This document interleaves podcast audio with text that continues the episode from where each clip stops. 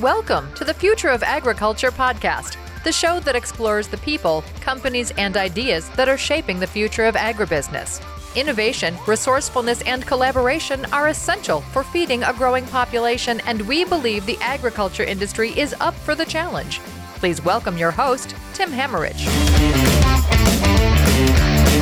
How's it going? Thank you so much for coming back for another episode of the Future of Agriculture podcast. If this is your first episode, uh, welcome. My name is Tim Hammerich. I'm an agribusiness recruiter, and I get the pleasure of bringing you stories every week of the people, companies, ideas shaping the future of agriculture and agribusiness. Today, I wanted to bring on a guest to the show specifically someone who knew something about Now, it, you know, about what five years ago now, it became so cliche to say things like "there's an app for that" because everyone you knew was developing an app. Every company thought they needed an app, and the market just became saturated with these sort of surface level solutions to every single problem uh, that either does or does not exist out in the world. Now, that said, there still are a lot of real problems in agriculture that could and should be solved with good software. There still is a lot of interest from the investment community in ag tech. In fact, I just got back from the Mixing Bowl. Uh, they did a food IT event in Mountain View, California, where I got to attend. And it's clear there's still a lot of investor interest in agriculture. It's seen as sort of this frontier, this old established industry that hasn't yet been revolutionized through technology. And certainly, apps, uh, mobile apps specifically, play a big role in that narrative should it play out. So I wanted to bring somebody on the show that was going to give me a some straight up information about apps, and I could find no better person uh, than Peter Schott, who's going to be on the show here today. In fact, he publishes a newsletter called No Bull in Ag Tech. So make sure you check out the show notes of this. Uh, you can find those at aggrad.com forward slash episode 60. Uh, big landmark here of episode 60.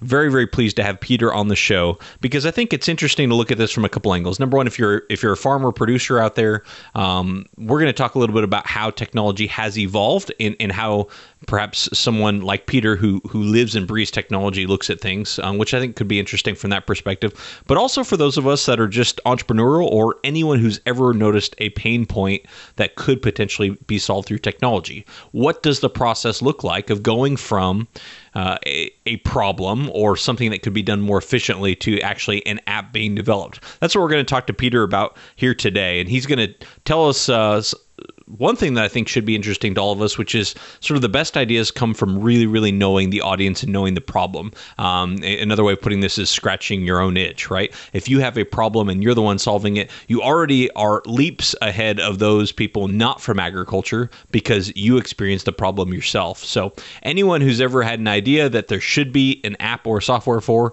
listen closely as we talk to Peter about the process of how solutions become technologies. Enjoy my interview here with Peter Schott. When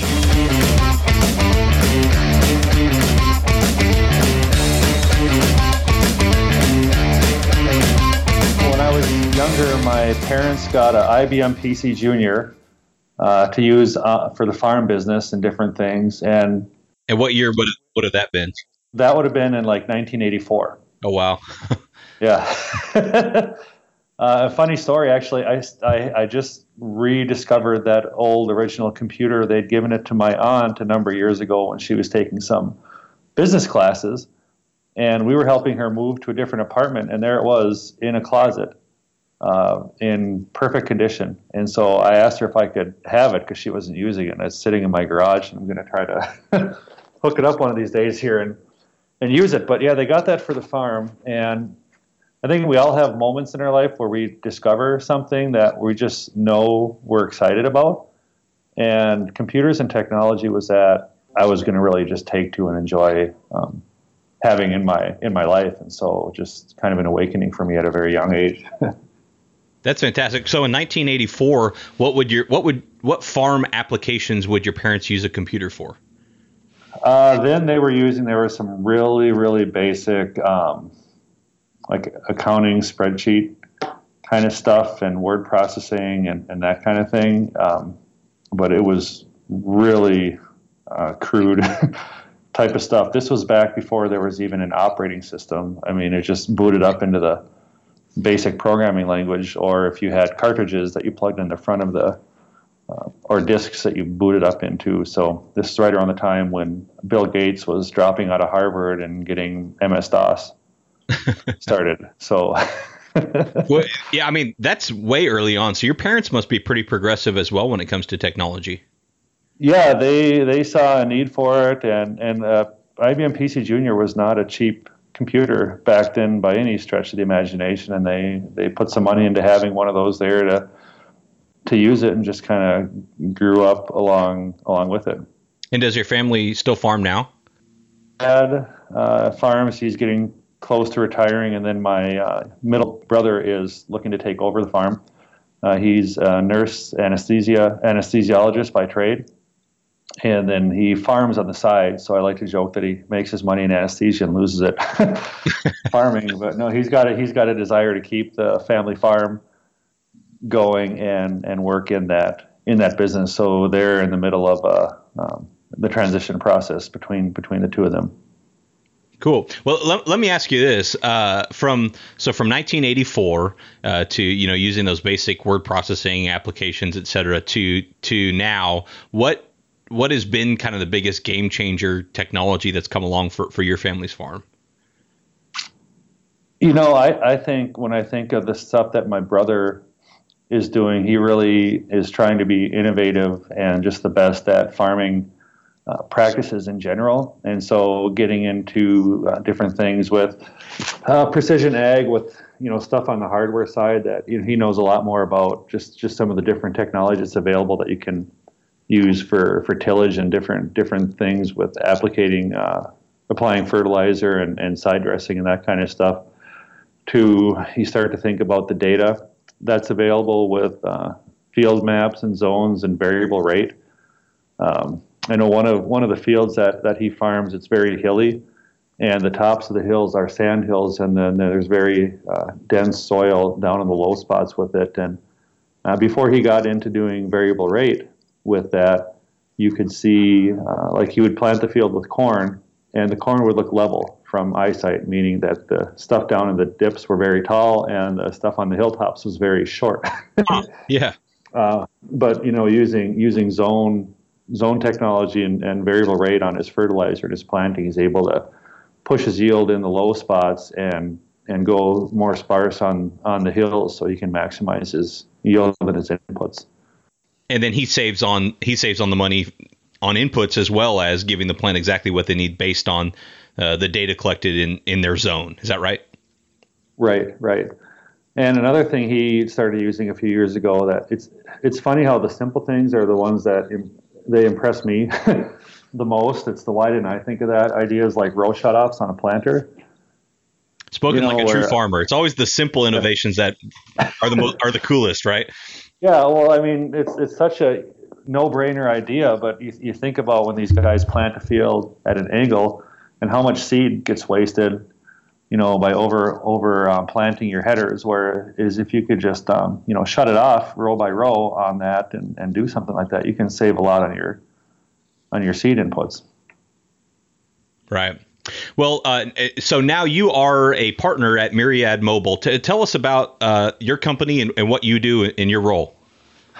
So, Myriad Mobile is a uh, mobile application. It's a service company that really started with uh, two guys in their college um, dorm rooms, where they, uh, you know, about six years ago, saw a future in mobile technology started going around to local businesses to try to build apps for them. And the two of them were, you know, they found themselves competing with each other on bids on projects. And so they decided it would be best to work with each other rather than against each other. And so they started uh, their company, and it's grown up and grown as the mobile uh, industry has over over the past uh, six years. And so growing from a two-person group to I think we're up to 40 some employees now that you know going from working with local, you know, radio and mom and pop shop type businesses to uh, doing work for uh, larger enterprise groups like U.S. Bank. We've done some work with Monsanto. Uh, we've done a lot of stuff in the in the ag industry with with with larger accounts that uh, we wouldn't have done uh, five years ago with a three-person shop.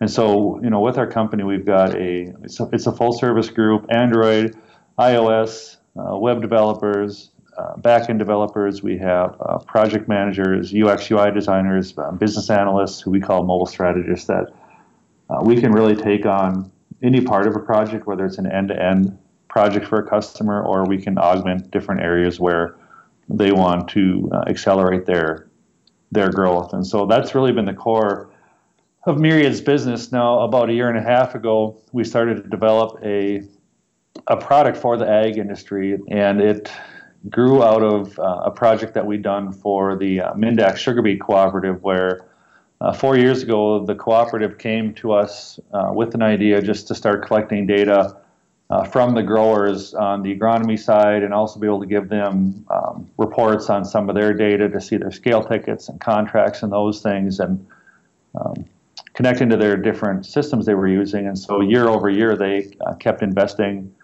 in that uh, in that product for their growers. They, they found uh, that every single one of their farms was using it, so they had 100% farm adoption rate and you know, when when a co-op continues to invest their money in a product, it's it's a testament to the to the use and, and the value of it. And so, uh, you know, we looked at what, what was going on there. We said, I think there's a we said there's a good application of this in the grain industry. And so, one of our co-founders, Ryan Raguse, who had been working with Minn-Dak, really spearheaded that effort to bring that product over into into the grain side, so growers can see their scale tickets, see their contracts uh, notifications from the elevator rather than getting a text message or going on their website and really just make a tool and make a platform that makes it easier for co-ops to do business with growers and vice versa.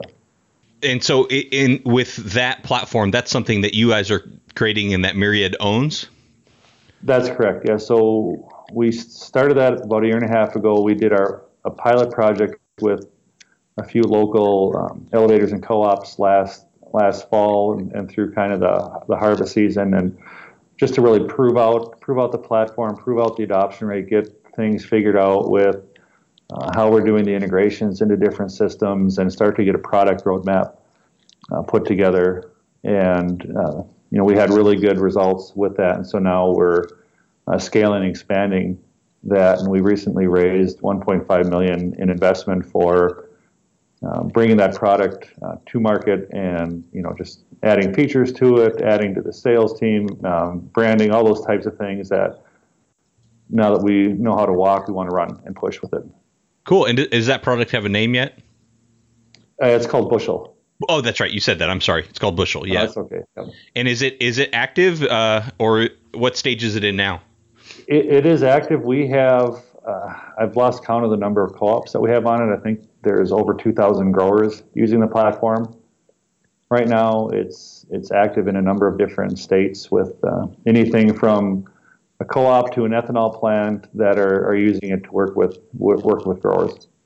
And you also, in addition to, so Myriad's got the the kind of client services where if I'm a company and I have an app idea, you will build it for me. Also, right. this Bushel app that you're building internally. And, um, walk me through, I guess, an example project that you would work with a client on. Like, what what would be an example of, uh, you know, a problem they're trying to solve, and how do you mm-hmm. kind of walk them through that process? Yeah, when I started at Myriad, I was the team lead for what's called the strategy and design team, and so that was our our UX UI team. It was our project managers. It was our mobile strategists, and I spent about a year working with that team to um, change some processes, get some new people involved, and kind of restructure how how that group was was working, so it could work more more closely with the production and the sales team. And so we got that to the point where where that group uh, really made sense for them to kind of be all in the same group as development and, and production. And so I moved into a sales role last February. And with that, you know, I was told go sell mobile technology and agriculture, and just kind of left it at that. And so I started reaching out to people in my network and talking about just really asking questions. What are you seeing as being needs for mobile technology? And one of the opportunities that came out of that was to meet with a friend and a colleague of mine at the Midwest uh, Poultry Show in St. Paul, which I didn't even know there was a show called the Midwest Poultry Show. um, but I, you know, I went to that and met with him, and while I was there, there was a trade show, And I thought, well, as long as I'm here talking to this guy, I should go to this trade show, and I'm going to just just talk to the different production companies that are out there, and just really just start asking like, what are some of the needs that you see in mobile, and what's answering those problems and what isn't today. And so started walking around the trade show, and I noticed, gosh, there's a lot of technology companies at the show, a lot of software companies trying to sell software, anything from like binway systems to ERP systems to reporting and dashboards and that kind of stuff. And I, I really pivoted my approach to rather than talking to the uh, production groups, I started talking to these software tech companies and just asking them, you know, what are they doing? What are their thoughts on mobile and how are they approaching that? And I found that, you know, a lot of these groups that are software technology groups, they've been around for 15, 20 years or however long it was. They've got a fully established team and a product line that's maintaining their current system and there's a real challenge on how to get into mobile because number one you have to you know if you choose to hire up a team you have to build that team which it takes a lot of time to to hire and bring bring a group together and keep people interested in the product and and recruiting depending on on the area you're in.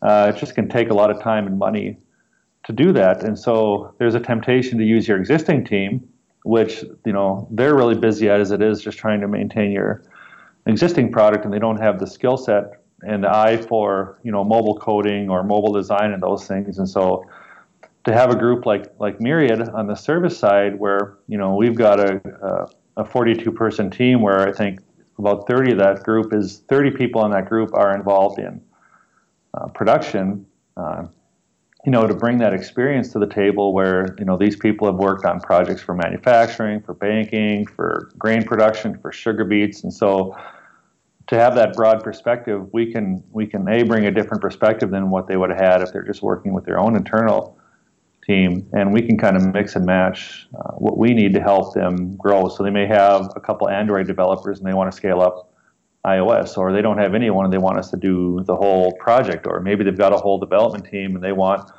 you know our input on on user experience, and so you know, when, when we've got a user experience team that has spent literally thousands of hours developing interfaces and user experience for what you would think of as your typical farm operator persona, um, that's a valuable thing for for companies. And so that's really where I found my success in sales. I started working with a number of different uh, software tech companies in the feed and animal production industry, like uh, MetaFarms and Animal Health International, were two that have been uh, really good partners uh, for us to, to help them kind of meet those meet those needs and, and scale into this uh, new phase of technology.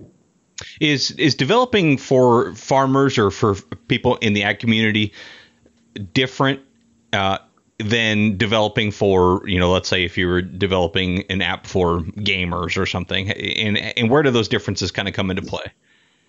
I, I think there's a lot of similarities where a group has to do a good job knowing who your customer is and listening to them and understanding what are their needs and how can you make that work. You know, a, a gamer is going to be a different use case than someone sitting on on a tractor, and so the look and the feel of an of an app or the user experience with what they click through to get to things are going to be very different. So the execution of some really basic ideas is going to be different, but the basic the basic principles are the same.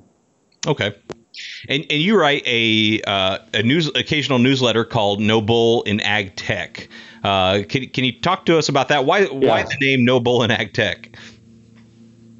Well, for one thing, I wanted to be able to just you know I, I found I find myself sharing links to articles with customers and prospects quite a bit where you know I'll be I've got a lot of different Google searches set up for um, different things around around technology and agriculture and it's a way to share just industry related articles without having a sales pitch or anything where I'm trying to just check in with them or sell them something. It's just to um, get their perspective on things and, and share it. And so I wanted a, a, a vehicle to, to do that that was a little more um, structured and processed around um, being able to send these rather than just randomly sending articles to people. every once in a while, because you know I, I, got a lot of really good discussions going with people when I when I would share them, and so it was something people were finding valuable. Uh, I chose the name No Bull because you know I've I've been to a number of different trade shows and conferences, and uh, honestly, I'm tired of you, you go to these shows and these presentations and these seminars are just really thinly veiled advertorials for a product or a service. And I think farmers and just people in ag tech deserve better than that, than just, uh, you know, not everything that people have to send them has to be a sales pitch or, right. you know, trying to, trying to get something for them to use a service. It can just be, here are trends in the industry you should know about it. What do you think? and so that's that's kind of where the, the, the no bull side of it came from. I, I don't. I mean, I, I, think there is, you know, there's some level of bull in ag tech. I mean, there's a level of bull in any industry that's been around for a while. And if you look at, at agriculture, I mean, you don't have to look much further than uh, seed technology or uh, things that, you know, when, when, you look at the different um, things with uh, crop production or services or um, all these different uh, micronutrients and enzymes and things that, that groups have. There, there's a lot of good products out there, but then there's a lot of snake oil mm. too.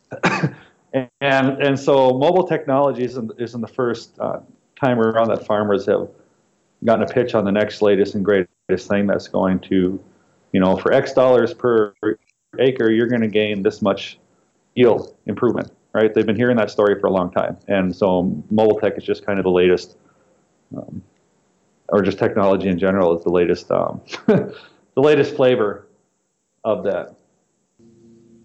How, how do you think farmers can tell the difference between, you know, what is snake oil and, and what is real with, with just really one growing season a year in, in almost all cases.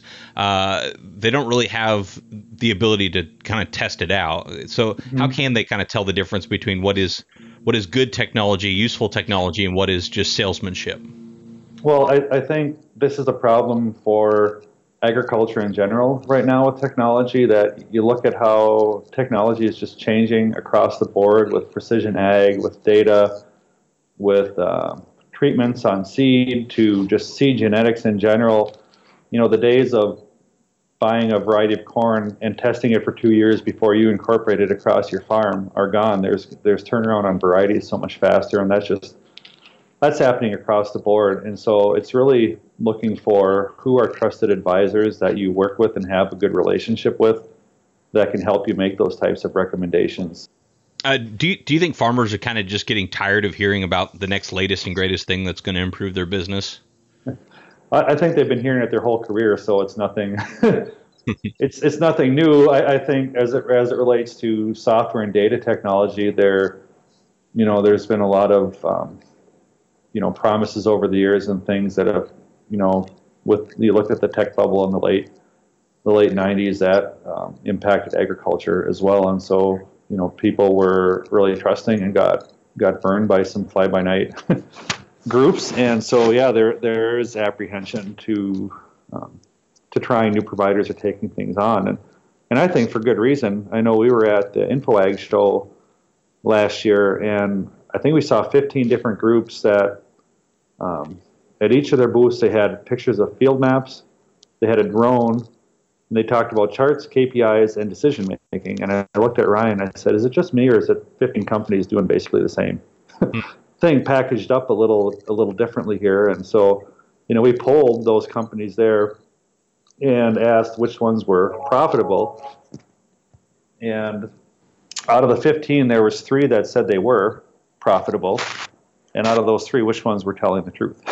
yeah, yeah you know, and, and I think if you look at just investments in ag tech in, in general, specifically software, it, it had been on the rise up until last year. And there's, um, so Silicon Valley and all these groups are throwing money into it. And so there's a lot of people trying to kind of stake their territory in the ground. And, you know, who do you, who do you work with? That's, it's a, it's an important question to answer. Yeah, a, lot of people listen to this podcast are, you know, coming at agriculture from a, a business perspective, uh, especially an entrepreneurial perspective. Uh, right. How can someone determine? There's a lot. There's a lot of great apps out there, but there's also a lot of just bad ideas that maybe should have been caught as bad ideas from from the outset. How can someone yeah. tell if if they've got an idea of, of an app? How can they tell if like okay, this is one that's worth pursuing, or no, this is just flawed from from the beginning? Well, I think it goes back to knowing your customer. And so if you have an idea, start to uh, feel that idea out before you get head on into developing it. You know, work with, you know, reach out. There's a lot of different industry groups and, and groups in agriculture. If you're not uh, connected to farmers in your um, in your area, um, to just ask them uh, there's different different forums online we can start talking to growers and just you know feel out ideas. Uh, when we work with customers at at Myriad, that's one of the first things that we do is we run it through what we call a qualifications process internally, where we uh, start to search out, you know, what are what are the competitors this idea? What's the addressable market for it? Uh, what what need are you solving that um, not being solved already, or what are you doing? differently with it. And so you know, helping people kind of walk through that.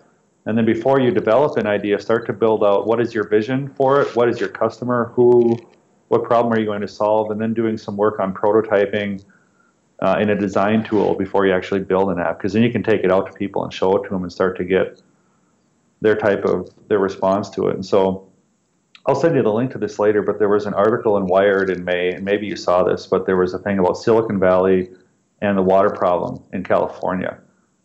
And this article talks about how it's, it's interesting how when you look at California, their two biggest industries are production, agriculture, and technology. Hmm. But there's been such a divide between those two right.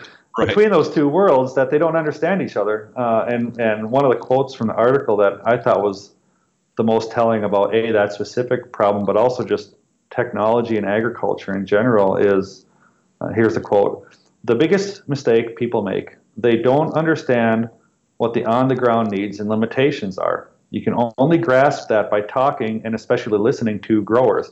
If you don't, you're just another entrepreneur with a gadget looking for a problem. Right? And so find find growers, find groups that you can talk to and build relationships with and start to, you know, collaborate with them on on your idea. Uh, don't look for or take on a lot of investment before you have the idea proven out because I think once people get money behind them, it, it, makes it a lot easier to make mistakes or build things that, that people don't need. And, and, and when I've listened to entrepreneurs' stories across across the board, like um, like the Daymond from Shark Tank, he talks about when he was developing Fubu, he would build you know, his mom would stitch some clothes for him. He'd go out and sell it, and then he'd take the money from that and do something else. And he was really thankful he did not get a lot of money right away because it would have, you know, he wouldn't have listened to his customers. He would have just started building things. And so the more people can can do that, keep their ear to the ground and talking to people and just building things in collaboration with their customer, the better off they're going to be. Right. Yeah. I think, you know, what I've kind of noticed, and this isn't necessarily true just to ag tech, but in entrepreneurship in general, is someone will get an idea and they'll be so excited about their idea and yeah. they really kind of deep down won't want someone to tell them what the flaws are in the idea right. because they think, oh, I can I can raise money with this, and this is so exciting, and I, I you know I'm I've got a huge vision, and I can see in my head where this would be enormously successful, and that they'll almost deliberately not talk to a potential customer or someone who might be critical of the idea because it's just so much fun to dream about it. Uh, right. it, it seems like in ag tech is as guilty as any entrepreneurship, but in general, it's it's sometimes so much fun to think about our idea that we deliberately avoid the the reality of it.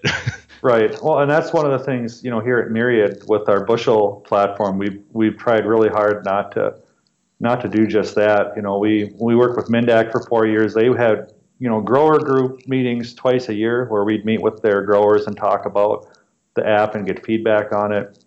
And now with our bushel platform, uh, Rachel, who's our kind of our lead on our product design for it, she does uh, individual and group sessions with growers of all different um, ages and backgrounds. Um, you know, my my dad was one of the people that that did that, and he's in his mid 60s. He's got a iPhone, and you know, there's things he really likes about tech and things that um, you know, as as anyone, they may not have the best understanding of it, but just to you know have them use the app, talk about what works best, what makes sense, what don't understand, what what would you like to see, and having those types of conversations with growers to help shape what would we add into this next before we build out this um, this big uh, roadmap for something that you know you may find out people aren't going to use or they're using it in a way that you never expected they would, and, and to be able to respond to that. So going in shorter release cycles,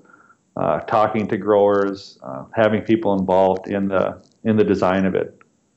I think everybody wants to be the next Steve Jobs, where they they build it and people will will come. but you know, I think I think the industry is best served if people spend more time listening to their listening to their customers and and working alongside them rather than telling them what they need. Yeah, yeah, and I think that's a that's a universally true principle just for the agriculture industry in general. It's like, hey, you may disagree with what the consumer wants, but let's start with what the consumer wants and and, and meet that and meet that need, you know, the best way we possibly can. What what do you think your dad would say about what what's his favorite sort of technology that's come along for for agriculture? You know, I, I one of the questions that you were asking is about uh, apps and technology, and so.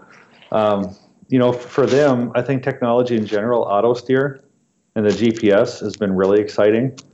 I wish I would have had that growing up on the farm. I either had like a little thumb mark on the window or a piece of tape to, to do my to do my row guidance, you know. And now they just they sit in there and it it uh, when they turn, then it just kind of locks in and and goes. That's something I'm I'm personally jealous of, just because it makes uh, operating machinery a lot less stressful. But then just the the phone as a as a communication tool. It's you know, I, I I joke when I when I do the talks or just talking in general that you know I've got this smartphone and every once in a while I make a phone call on it. You know, but how yeah, how many other ways with with WhatsApp or Twitter or Facebook Messenger, these different groups that you can you could talk to anyone around the world, or even Skype that we're making this call with. You could talk to anyone around the world for free and communicate and share information. And you and I, we, we met on Twitter.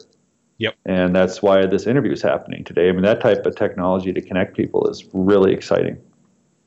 Yeah, it is exciting. And I think a lot of people haven't quite connected dots on that. I talked to a lot of young people coming out of college that want to sort of get plugged into the industry. And I always tell them, you know, almost every single one of my podcast guests, and, and you're now, I think, number 60, uh, mm-hmm. uh, has come from either Twitter or LinkedIn. Just starting to communicate there or even sending a cold message is like, it's the same thing. You want to get plugged into an industry on LinkedIn, you can find the major players in that industry and connect directly with them. It's, it's incredible um, mm-hmm. you know, for for B two B, but also for getting plugged into a career in the first place. Right.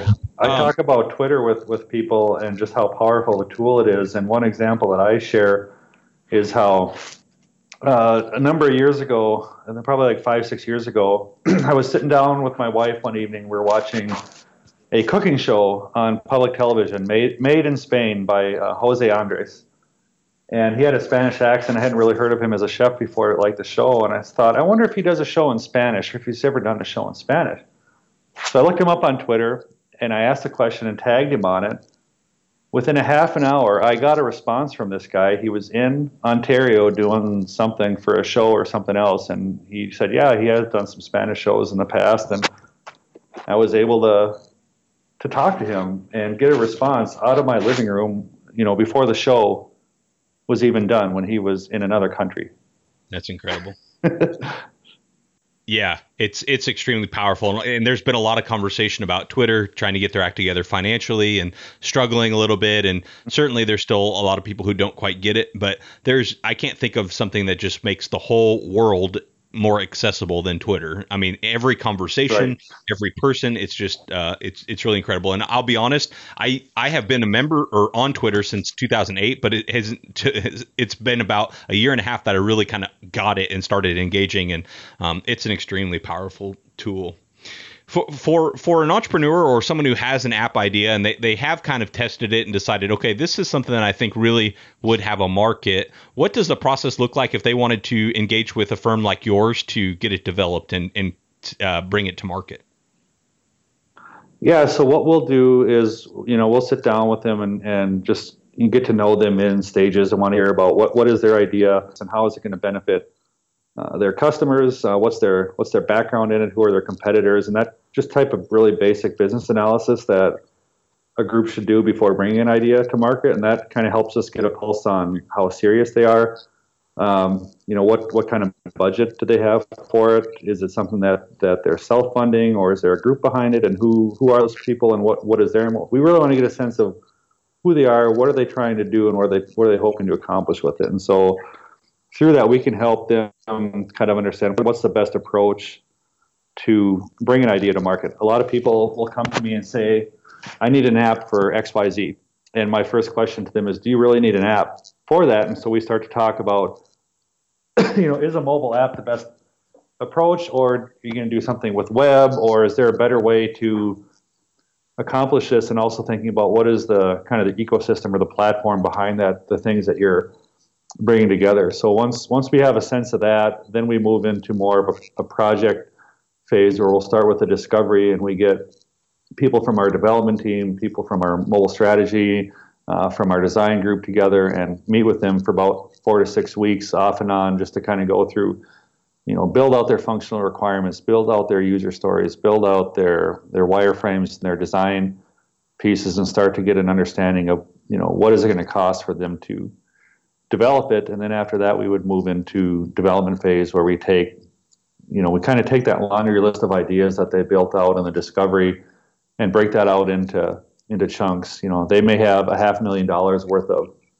ideas to build, and, and we say let's let's start with maybe two of those. right. Get, what are your top three things that you know people are going to need? Let's get that onto a platform, get it out there, start working with your users to see what's next, and then build your roadmap out based on on that and just kind of work in iterative phases with them. How long does that part take? I mean, to to get to if they've got like one one function they want done to get an app from idea to downloadable on a phone. You know, three months is a pretty safe number for that. Uh, you can get stuff done more quickly than that, and you can take more time to that and build build bigger. But you know, by the time you get people developing it and have something finished, and then do some internal QA work and some user acceptance testing to release. That's usually about the bare minimum that I throw out to people in terms of turnaround to have something on the on the market. Okay. And Peter, where where do you see as kind of the biggest unsolved problems in ag uh, that could potentially be solved through through mobile technology? You know, I, I think as people are collecting these just mountains of data from from all these different different sources. I think there's there's two things. Number one is how to connect all these different systems together. Um, I just went to a conference for Ag Gateway, which is a, a, a tech and different industry group around all these different verticals in agriculture come together for how do we build an ecosystem. And there's a thing called the ADAPT framework that they've been building out with that. So, and we think about what it takes to get something from a yield monitor in a combine to a farm accounting system and tying that into prescriptions for agronomy to their seed group to whatever it is, there's no standards out there for that. And so this group has been working for a number of years to put that together. And I think by extension, mobile will be a good platform to um, to, to utilize that data and interact with it. I think around the reporting and decision making and interaction with these different groups, that's a big area for mobile. Is ultimately how can growers make sense of all this information. Mm-hmm. You know, you think about people that have a um, yield monitor that's collecting data for six, seven years, and what are they doing with it right now? How are they using that to make decisions about their farm, either in real time or as quickly as they can to influence it? So that's an area I think that's that's most exciting for me right now. Very cool. Well, I, ha- I have reached, uh, I've actually surpassed the amount of time that I asked you to give to me this morning. But just before we go, um, where could people contact you or find out more about uh, what you're up to through either your newsletter or through getting involved with Myriad Mobile? Yeah, so they could go to uh, Myriad, Myriad Mobile's website. Um, my LinkedIn page is a good spot to, to connect with me to start, or my account on Twitter. I'm pretty active on on both of those. And so I can send you some specific links for that if you want to include those in show notes or wherever you want to put those. I'll definitely include them. Thank you, Peter, so much for your time this morning. I really, really appreciate it. Yeah, I enjoyed the conversation too. Thanks for reaching out.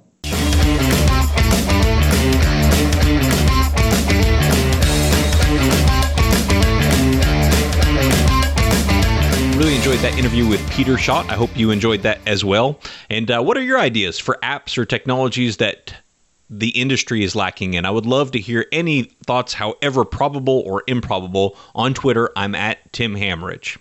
And thank you very much for the love uh, this podcast has been getting on iTunes. I think reading these reviews at the end of every episode has been helpful and uh, serving as a good reminder for you just to take 30 seconds, hop on iTunes, and leave us at the Future of Agriculture podcast a rating and review. I really enjoyed this one from High Country Horse.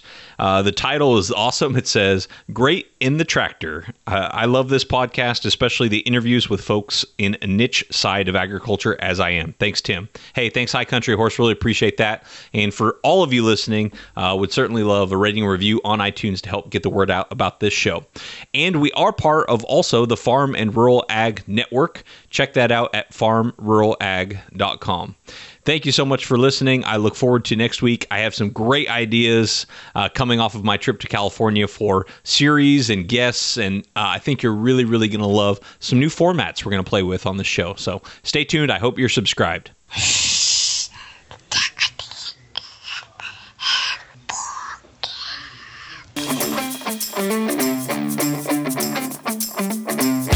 Thank you for listening to the Future of Agriculture podcast with Tim Hammerich.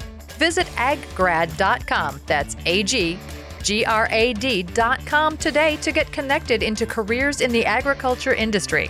Thanks again for listening, and we'll see you next week.